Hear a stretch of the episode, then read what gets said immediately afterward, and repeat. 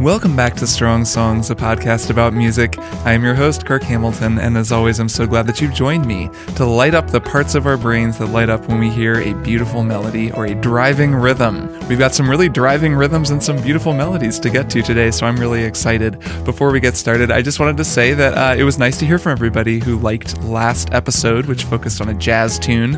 Art Blakey and the Jazz Messengers is Moanin'. Um, I got some really positive feedback for that, and it seemed like a lot of people were into it. So do not fret. We will do another jazz tune at some point here soon, and we'll do uh, lots of other kinds of music too. I think it would be fun to talk a little bit more about instrumental music in addition to songs that people sing. As always, if you'd like to send me more feedback, you can email me at strongsongspodcast at gmail.com or you can tweet at me at Kirk Hamilton. That's K I R K Hamilton. An additional thank you to everyone who has written a review for this show on the Apple Podcast app. Um, I know I always ask people to do that at the ends of episodes, sometimes at the beginnings. Um, it is a really cool thing. It helps people find the show, but I hadn't really internalized how many people had reviewed it. Uh, I recently clicked just to check how it was doing on the on the Apple Podcast app, and it showed me a sort of a different display for some reason, and I could just click a button and see all of the reviews, and I saw all the reviews that people had left, and it was really kind of overwhelming. I'd never really looked at that before. Um, I sort of, you know, I, it's it's fun to read reviews of my own show, but I also sort of avoid it sometimes, just because that can that can feel kind of intense or weird. But um, my goodness, uh, the reviews were very positive, and there were just a whole lot of them, and it was it was really cool. It made me feel really good. So thank you so much to everybody who's reviewed the show, and if you haven't, you know, go ahead, heck. Uh, so yeah, uh, that that really meant a lot and was nice to see. So it is spring right now. It's spring in Portland, Oregon, where I live, and that means that it's been raining. It's been a particularly rainy spring. Uh, we've had a lot of gray days, and I've been sort of, you know, feeling that way you feel when it's a gray day, and it kind of feels like it's been a gray day after a gray gray day and every day is just kind of raining and a little bit colder than you want it to be. And then suddenly, on a special day, the sun comes out and you go outside and you look you look up at the sky and really there is only one song that fully articulates what you would like to say to the universe. Mr. Blue Sky, please tell us why you had to hide away for so long. Where did we go wrong? Blue Sky, please tell us why you had to hide away for so long. Where did we go wrong? It's a beautiful day outside, sunny and 73 degrees, with a high chance of chill tunes and a distinct possibility of electric light orchestra. Because on this episode, we're going to be talking about ELO's Mr. Blue Sky. Welcome to the human race. A celebration. Up there waiting. And today is the day we've waited for. Ah. I don't know about you, but this is the day that I've waited for for quite some time. I have wanted to talk about this song since before this show existed. Um, it is one of the songs that really just always puts a smile on my face and seems perfectly appropriate for this time of year because the blue sky is really starting to make itself known, at least in the northern hemisphere where I live. This is also one of those songs that I knew before I knew it, if that makes sense. Um, I think I've just heard it everywhere, even when I was growing up, before I really sat down and listened to it or even was aware of who was singing it. It's just one of those songs that's in a bunch of commercials, it's in a bunch of movies. It sort of is a go to for a lot of people because it so perfectly encapsulates this sort of boundless optimism and happiness and the joy of a blue sky and a beautiful day after a lot of rain. I think it's something that ELO and Jeff Lynne in particular just really captured beautifully with this recording, and I'm excited to talk about it on this show. Before we dive in, some vital stats. Mr. Blue Sky was written and produced by Jeff Lynne, who is the guitarist and lead singer of ELO, the Electric Light Orchestra. It also featured Bev Bevan on drums, Richard Tandy on keys, Kelly Groucutt on bass, and Mik Kaminski, Hugh McDowell, and Melvin Gale on strings. It was recorded at Musicland Studios in Munich, Germany, and featured on the band's seventh studio album, which is titled Out of the Blue and came out in 1977. As a side note, Out of the Blue is a really great album. I, uh, a couple of friends out here in Portland actually really introduced it to me as an album. I knew some of the songs on it sort of as singles. I certainly knew Mr. Blue Sky, but I'd never listened to it as an album. And I went and bought the vinyl. I have it now. I listen to it um, on vinyl and just love it to death. It's such a fun record to listen to, so I highly recommend sitting down and listening to the entire album all the way through. It's a real journey. It has a ton of cool musical ideas going on, a lot of great kitsch, a lot of cool arrangements and fun ideas. It's just, it's a real treat to listen to. As a sort of interesting note in terms of the album, Mr. Blue Sky actually comes at the end of the third side. So it's a double LP. So it kind of comes, you know, two thirds of the way through the album, which I wouldn't have expected for the song that has kind of been the most enduring single from that album and stands out even when you're just listening to it, that it comes actually pretty late in the album. Usually albums tend to front load that kind of thing. I guess that's partly a testament to how many good songs are on Out of the Blue, but also just an interesting way that they arranged this album. Um, it's also fun to know that Mr. Blue Sky comes at the end of a side of the record for a little trivia reason that we will get into at the end of this episode. So let's start where we usually start at the very beginning, which this song actually begins with a little radio broadcast that I took inspiration from for the start of this episode, and then that driving beat kicks in. Check it out.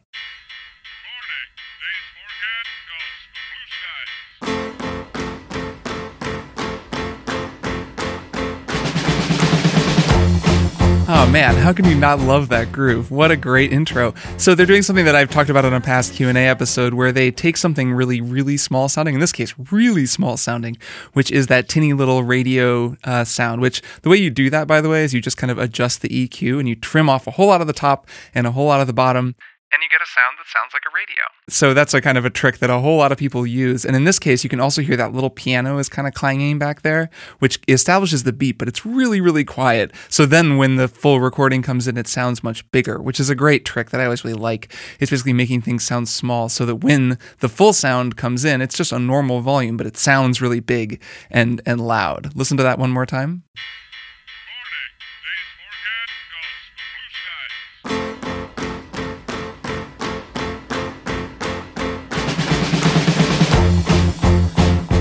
Now I love this beat, just the way that this song introduces itself. It's just it's just everybody pounding on an F major chord. It's just major, major, major, major, major. The bass is playing quarter notes, the piano is playing quarter notes on an F major, the guitar is playing quarter notes on an F major, the drums are just playing this really steady backbeat, and the whole thing is just this bum bum bum bum bum.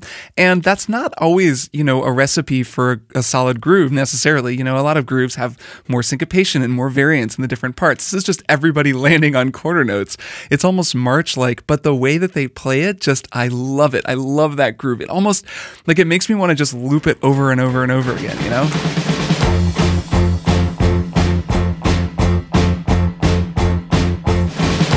Yeah, man. I could just listen to this groove forever. You know, you know what it needs?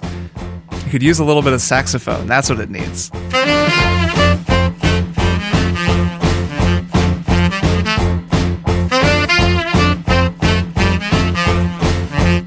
Maybe some harmonies? all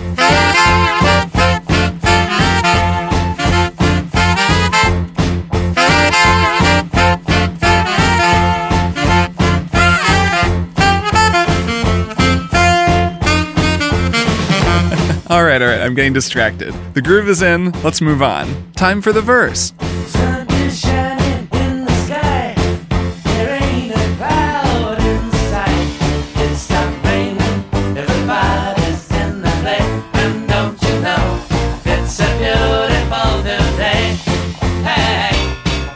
Sun is shining in the sky. They're in a cloud in sight. Is there a groove that conveys that feeling more than the opening groove to Mr. Blue Sky? I submit that perhaps there is not. So let's talk about the chords to the verse because I really like the verse chord progression, and it's sort of a storied chord progression actually um, that that turns up in a couple of other songs, or turned up in a couple of other songs that came before Mr. Blue Sky that I think are kind of interesting. So this song is in the key of F major, that's the one, and it mainly revolves around either F major in the verse or D minor in the chorus. D minor in this case is called the relative minor to F major, so they're kind of you know relatives of one another, relative major, relative minor. So when you're playing an F major, if you want to play minor, a lot of times you'll play D minor. So the way that this starts out is it starts on F major and then it kind of walks down to D minor, but it does that in a clever way. It goes F major, then E minor 7, A7, D minor. That's a kind of a chord progression that'll commonly lead to, to D minor. That's called a 251. Don't need to get too into it. But basically it goes F, then E, A, D, like that. And then it ends up on D minor. So listen to just those first chords one more time.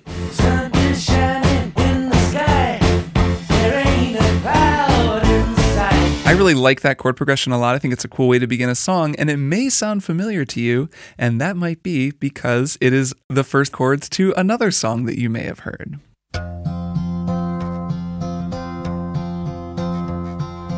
Yesterday all my troubles seem so far away. That's right. The first words of Paul McCartney's Yesterday go from the major to the relative minor in the same way. And in fact, Yesterday is also in the key of F. So it's the same chords F major to E minor to A7 to D minor. Now, Paul McCartney did not invent that chord progression. And in fact, that was not the first time that I heard that chord progression. If you go back another couple of decades to 1946, you will find a jazz composition by Charlie Parker called Confirmation that does something very similar. Listen to this.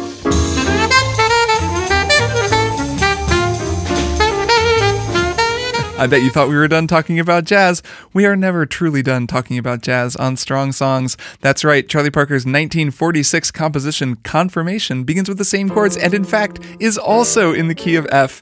It is a little bit different. It does an E half diminished to an A altered. It's a jazz tune, so it's a little more complicated, but it goes F, E, A, D, just like the other songs. Go ahead and just listen to those chords and see if you can hear that. F, E, A, D. Here it is.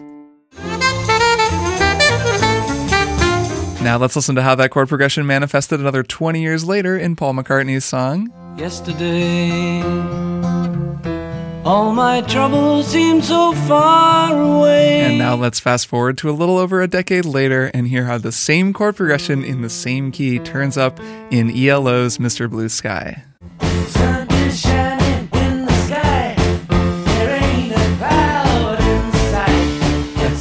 So I really like that. I like discovering musical building blocks like that and finding other places that they've been used.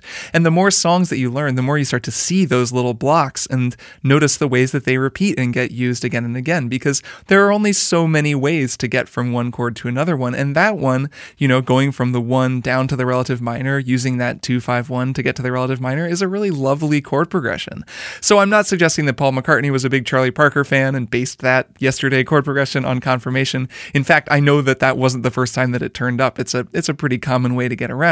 And I'm also not suggesting that Jeff Lynne directly took that from yesterday, though the Beatles' influence on ELO is kind of a lot more clear than the bebop influence on the Beatles was. So, just a little digression to pick up a musical building block, pick out a few other places that I've heard it, and kind of talk about that because I think that that's cool. Let's get back to Mr. Blue Sky. So, I don't want to spend too much more time on those verse chords, but I do really like them because it goes from that F major down to the D minor, and then it kind of walks its way back up and it goes from a D minor to a G, then back to an E minor to an A, and then instead of resolving to F, it goes to B flat, which is the four, and then C, which is the five, and then one. So it's a really tidy little chord progression if you listen to the whole thing together. It goes F major, E minor seven, A7, D minor, G, then E, then A, then B flat, then C, then F. So tracing through that chord progression, it's just like a neat little twisty uh, a way of moving. And while they're doing that, the melody actually stays put. So it's a kind of a pretty mo- mobile chord progression,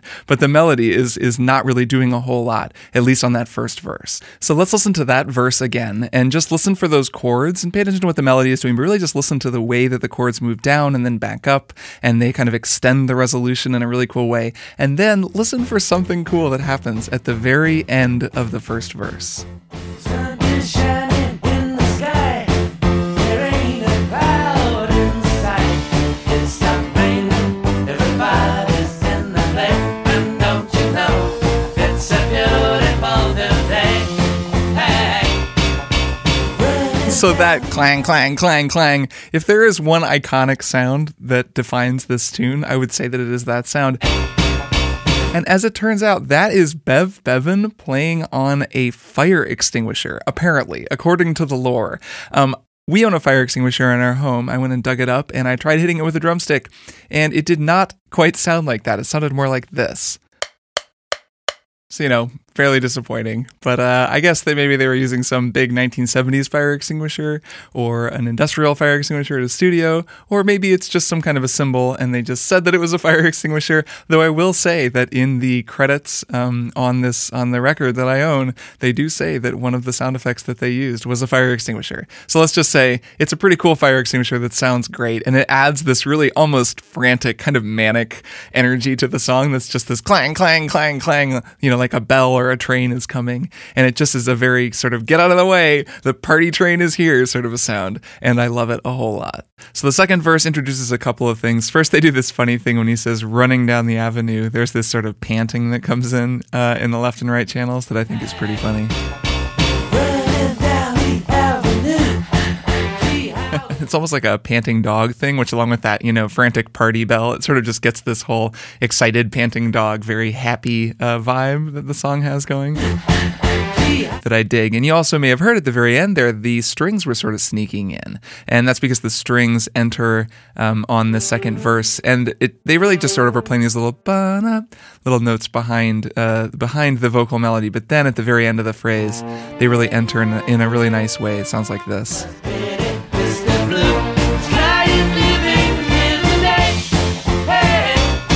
One more clang of the fire extinguisher, it's time to get into the chorus. Uh, this chorus is really cool, in particular for just the way that everything's been arranged and the, the way that the vocal parts have been arranged. So give it a listen and pay attention to all the different uh, vocal tracks and see if you can pick them all out. Mr. Blue Sky, please tell us why you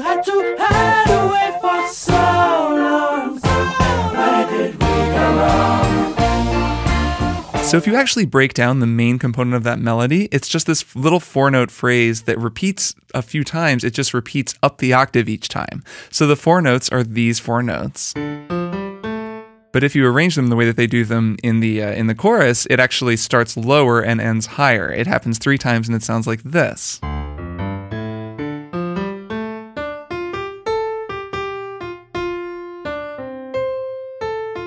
Mr. Blue Sky, us why you had to hide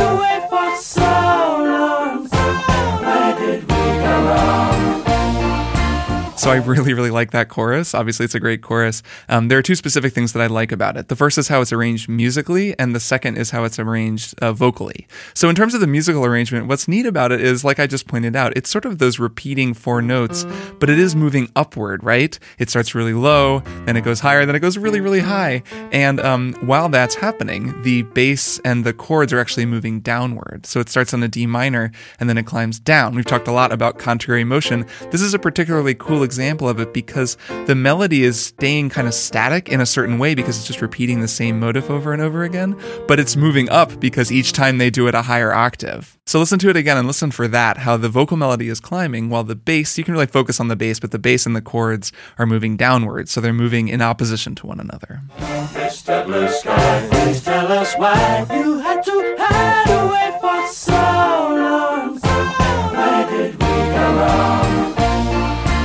So the other specific thing that I like about this chorus is the vocal arrangement and the vocal performance. Now I'm pretty sure this is mostly Jeff Lynne singing. I'm not sure who sings that really low note, that low D, which is very very low. Um, that might not be him, but I think everybody else is him, and it's just overdubbed uh, in a way. It's sort of doubled and chorusized in a way that we talked about um, Freddie Mercury's voice um, on the on the Bohemian Rhapsody episode. So they're doing something really fun where his register is shifting. It starts really low, then he's sort of in his middle voice and his chest voice combined with his lighter up here kind of head voice, and then he pushes way way up into his sort of Bee Gees register. And they're also doing some fun things with filtering and panning, where it starts in the center, then, it, pans, out to the sides. The, left channel is still in chest voice, while the right channel is in the lighter head voice. Then they're both in the lighter head voice, and then it goes back to the middle. and they add a sort of a fuzz effect with that radio effect um, to the vocals in the middle. So it gives it this very, uh, a really varied sound where it sounds like this choir, even though it's just this one guy. So just to reiterate, this is how it goes. It's really low. Then in the middle, then both are high up in their head voice. Then in harmony. So then uh, listen to him do it and keep all of that in mind. Mr. Blue Sky, please tell us why you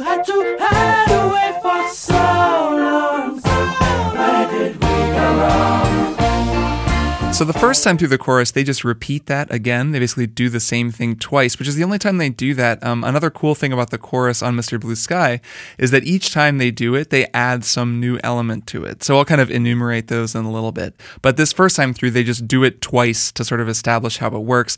And then they come out into a really nice guitar solo by Jeff Lynne that I just think is really tasty. He gets a great tone. That's a sort of a Les Paul tone, I'm pretty sure. The uh, Les Gibson Les Paul guitar just gets that kind of thick, nice, kind of fuzzy warm sound. And uh, it's a really nice solo.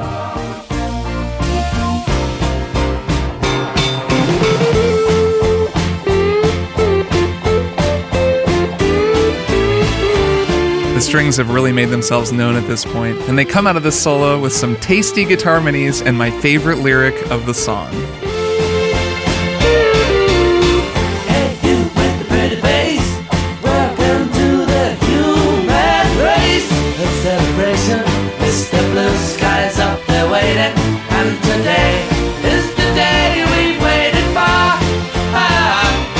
Doesn't everyone deserve to have Jeff Lynne say to them, Hey, you with the pretty face, welcome to the human race. Today is the day we've been waiting for. It's so unabashedly positive and unironic, and I just love it so much. Hey, you with the pretty face. So after that verse, they go straight into the chorus and they do the chorus chord progression three times, but they actually change the way that they do the chorus. Uh, this is when they begin to develop the sort of the way that they're approaching the chorus. So the first time through, just just like we've heard it before, but then on the second time, they change the melody and the lyrics and they sing something different. So check that out.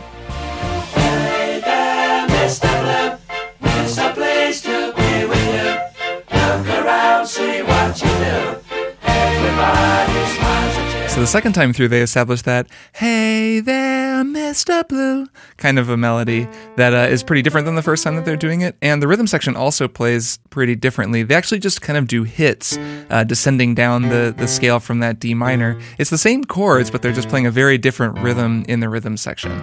So the melody, first of all, is just you know kind of a different thing. You can hear it; it sounds like this.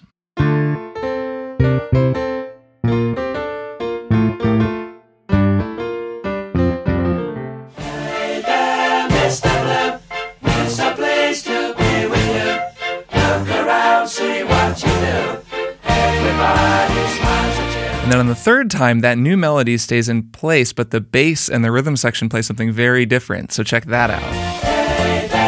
Mr. Blue. It's a place to be with you. Look around, see what you do. Everybody smiles at you. So I really like that variant of the chorus um, for a couple of reasons. The bass line is really cool. First of all, though, Bev Bevan, the drummer, is up on the bell of his ride cymbal, which is sort of the area of the ride cymbal toward the center of the of the cymbal. And when you hit it, it gives you more of a bell-like tone as opposed to the more washy sound that a ride cymbal normally gets. So he's kind of just playing clang, clang, clang up there, which uh, it kind of changes up the groove a little bit. And then um, on, the bass, Kelly Groucutt is playing a pretty cool bass line. Uh, so the bass line sounds like this.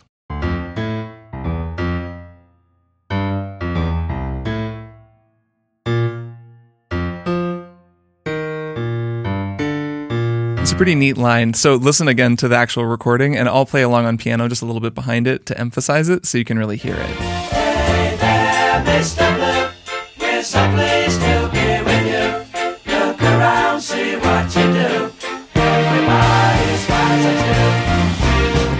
And with that bass line out of the way, it is time for keyboardist Richard Tandy's big moment on the instrument that I think gives voice to Mr. Blue Sky. Like, if anybody on this recording is the actual voice of Mr. Blue Sky, it's Richard Tandy, and it's on this part.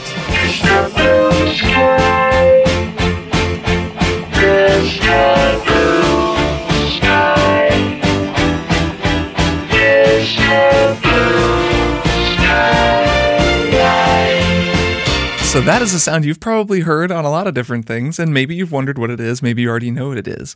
But the instrument that makes a sound like that is an instrument called a vocoder. And the way that it works is basically, and keep in mind that I am not like a keyboard expert here or a, an electronic music expert. Um, I'm not an electrical engineer, I'm a saxophonist. But my understanding is that you sing into a microphone that then passes your uh, voice's audio signal into the keyboard.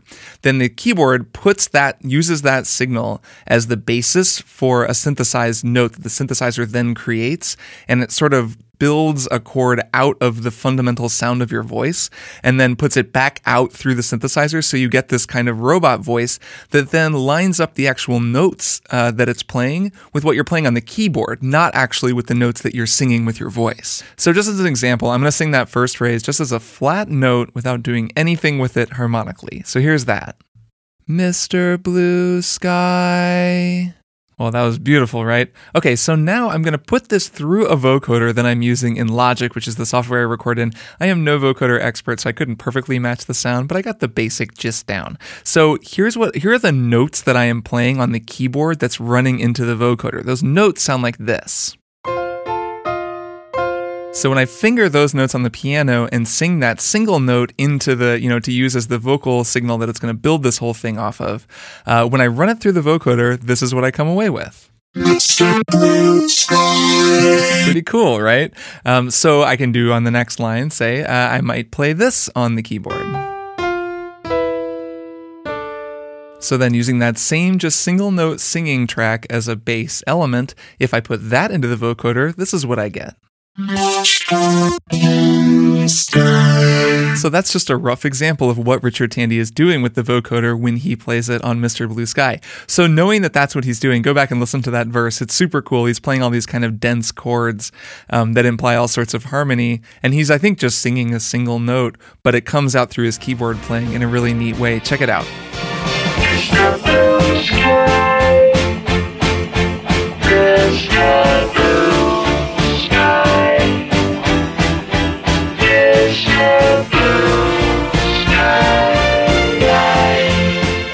So after that vocoder interlude comes maybe the only slight touch of darkness in this song, which is appropriately when Jeff Lynne starts singing about Mr. Night, and Mr. Night comes and taps on your shoulder, but uh, Mr. Blue Sky is right there, and sort of imagining this this uh, mythical battle between Mr. Night and Mr. Blue Sky always makes me think of Always Sunny in Philadelphia and the Dayman and the Nightman, which is a tangent that we definitely do not need to go on. Though I will say that the Dayman song from Always Sunny in Philadelphia is a very strong song. So just throwing that out there. So something cool happens at the end of that verse. They actually introduce a new chord that will be very important later, but um, right now it's just sort of a new chord that hasn't turned up in the song. Let's just listen to the end of that verse about Mr. Night and how they get into that final chorus.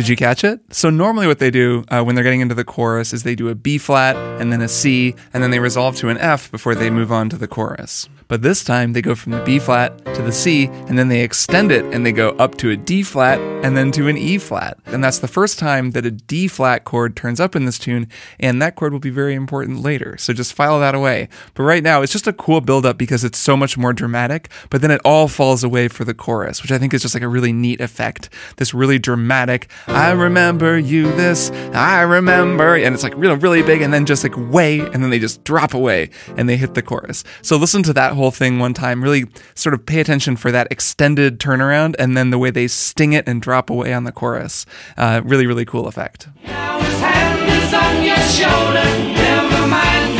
I remember you this. I remember you this way. Mr. Blue Skies, tell us why. So these two times through the course are sort of a reprise of the two ways that they've done it. First, they do it normally, and then the next time they do it with that complicated bass line and new melody. Hey there, Mr. Blue Skies.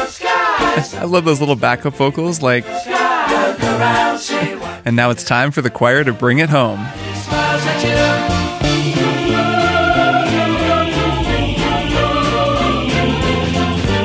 So this is easily the kitschiest part of this song as they go into this sort of cheesy swing beat. The bass player is playing all quarter notes, which if you remember from previous episodes, is called a walking bass line, and the choir brings us home to the grand finale.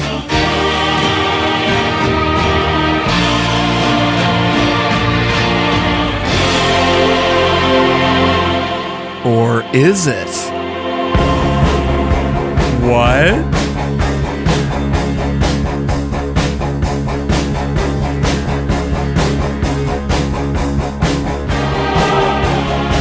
So as it turns out, that was not actually the end of the song. It just sounded like it. It was a fake out, and there's this whole dramatic coda sort of uh, epilogue to the song that plays um, that does a, a couple really really cool things harmonically. And the first thing is actually the chord that it comes in on. It's such an unexpected chord, kind of, unless you've been paying close attention.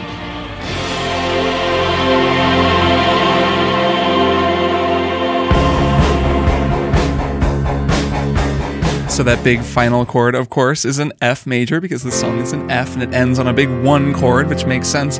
And then, out of nowhere, what chord should turn up but a D flat? That one chord that was introduced during that one little part before getting into the final chorus. We're back in a D flat, but this time the whole band is just pedaling on D flat, and we've basically changed keys into D flat, if only for a little bit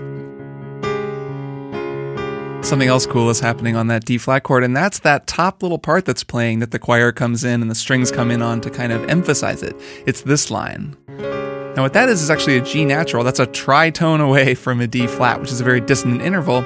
Um, but that's actually a very uh, a specific sound. That's the Lydian sound. Don't need to get too into what Lydian means, but it's a sharp four or a flat five. It is that tritone, but it's a very bright and aggressive sound, and they come right out on it, which is a really really cool sound and helps kind of build the harmony that they're building as they begin to descend. So let's just listen to that section, and then the next section out of that where they resolve it to an A flat major, and then they kind of walk down to this big, glorious E flat major chord.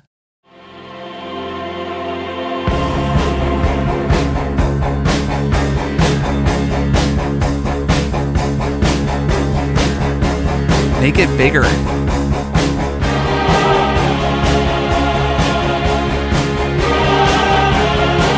Make it even bigger. Yeah.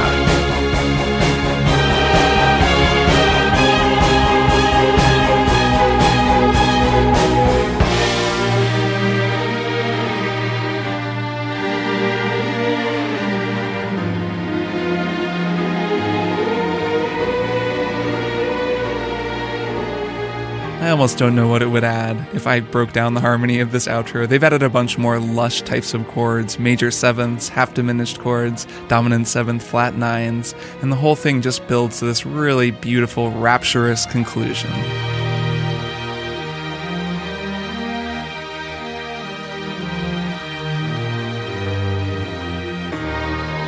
So, just two quick thoughts on that outro. The first is that there's a lovely little melodic line in there that um, video game fans actually may recognize an echo of in uh, one of their favorite video game series, and that is this line played by the cello.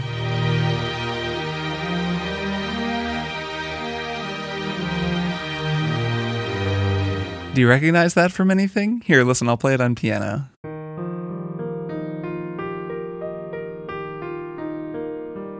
That's right, the cello at the end of Mr. Blue Sky plays a melody that is remarkably similar to the main menu theme from the Final Fantasy series.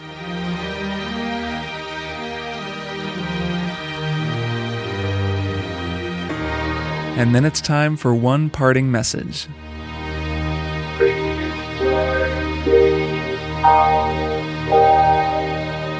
It is perfectly understandable if you've never quite known what Richard Tandy was saying there in his robot voice. I sure never did.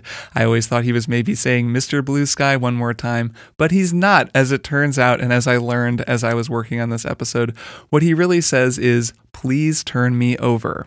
That's because, if you recall from the beginning of this episode, this song comes at the end of the third side of this LP, which means it is time to turn the record over and listen to the rest of Out of the Blue. So that means that at the end of this song comes a beautiful, ethereal robot voice asking you very kindly to please turn me over. What a way to end a song.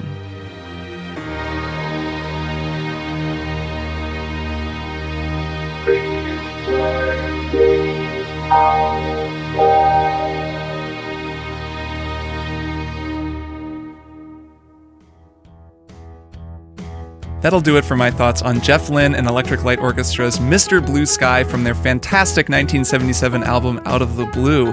As it happens, Jeff Lynne is on tour with the current version of Electric Light Orchestra. Um, he's actually coming to Portland, and I'm considering getting tickets. I'm sure they're really expensive, but they're also probably super worth it. So thank you so much, as always, for listening. I had an extra amount of fun with this episode, so I really hope that you liked it. Um, as always, I'm open to feedback. Shoot me an email at strongsongspodcast at gmail.com anytime, and leave me a review on the Apple Podcast app. That really does mean a lot. Um, I've really appreciated the reviews, so thanks for those. Okay, I'll be back in two weeks with yet another strong song.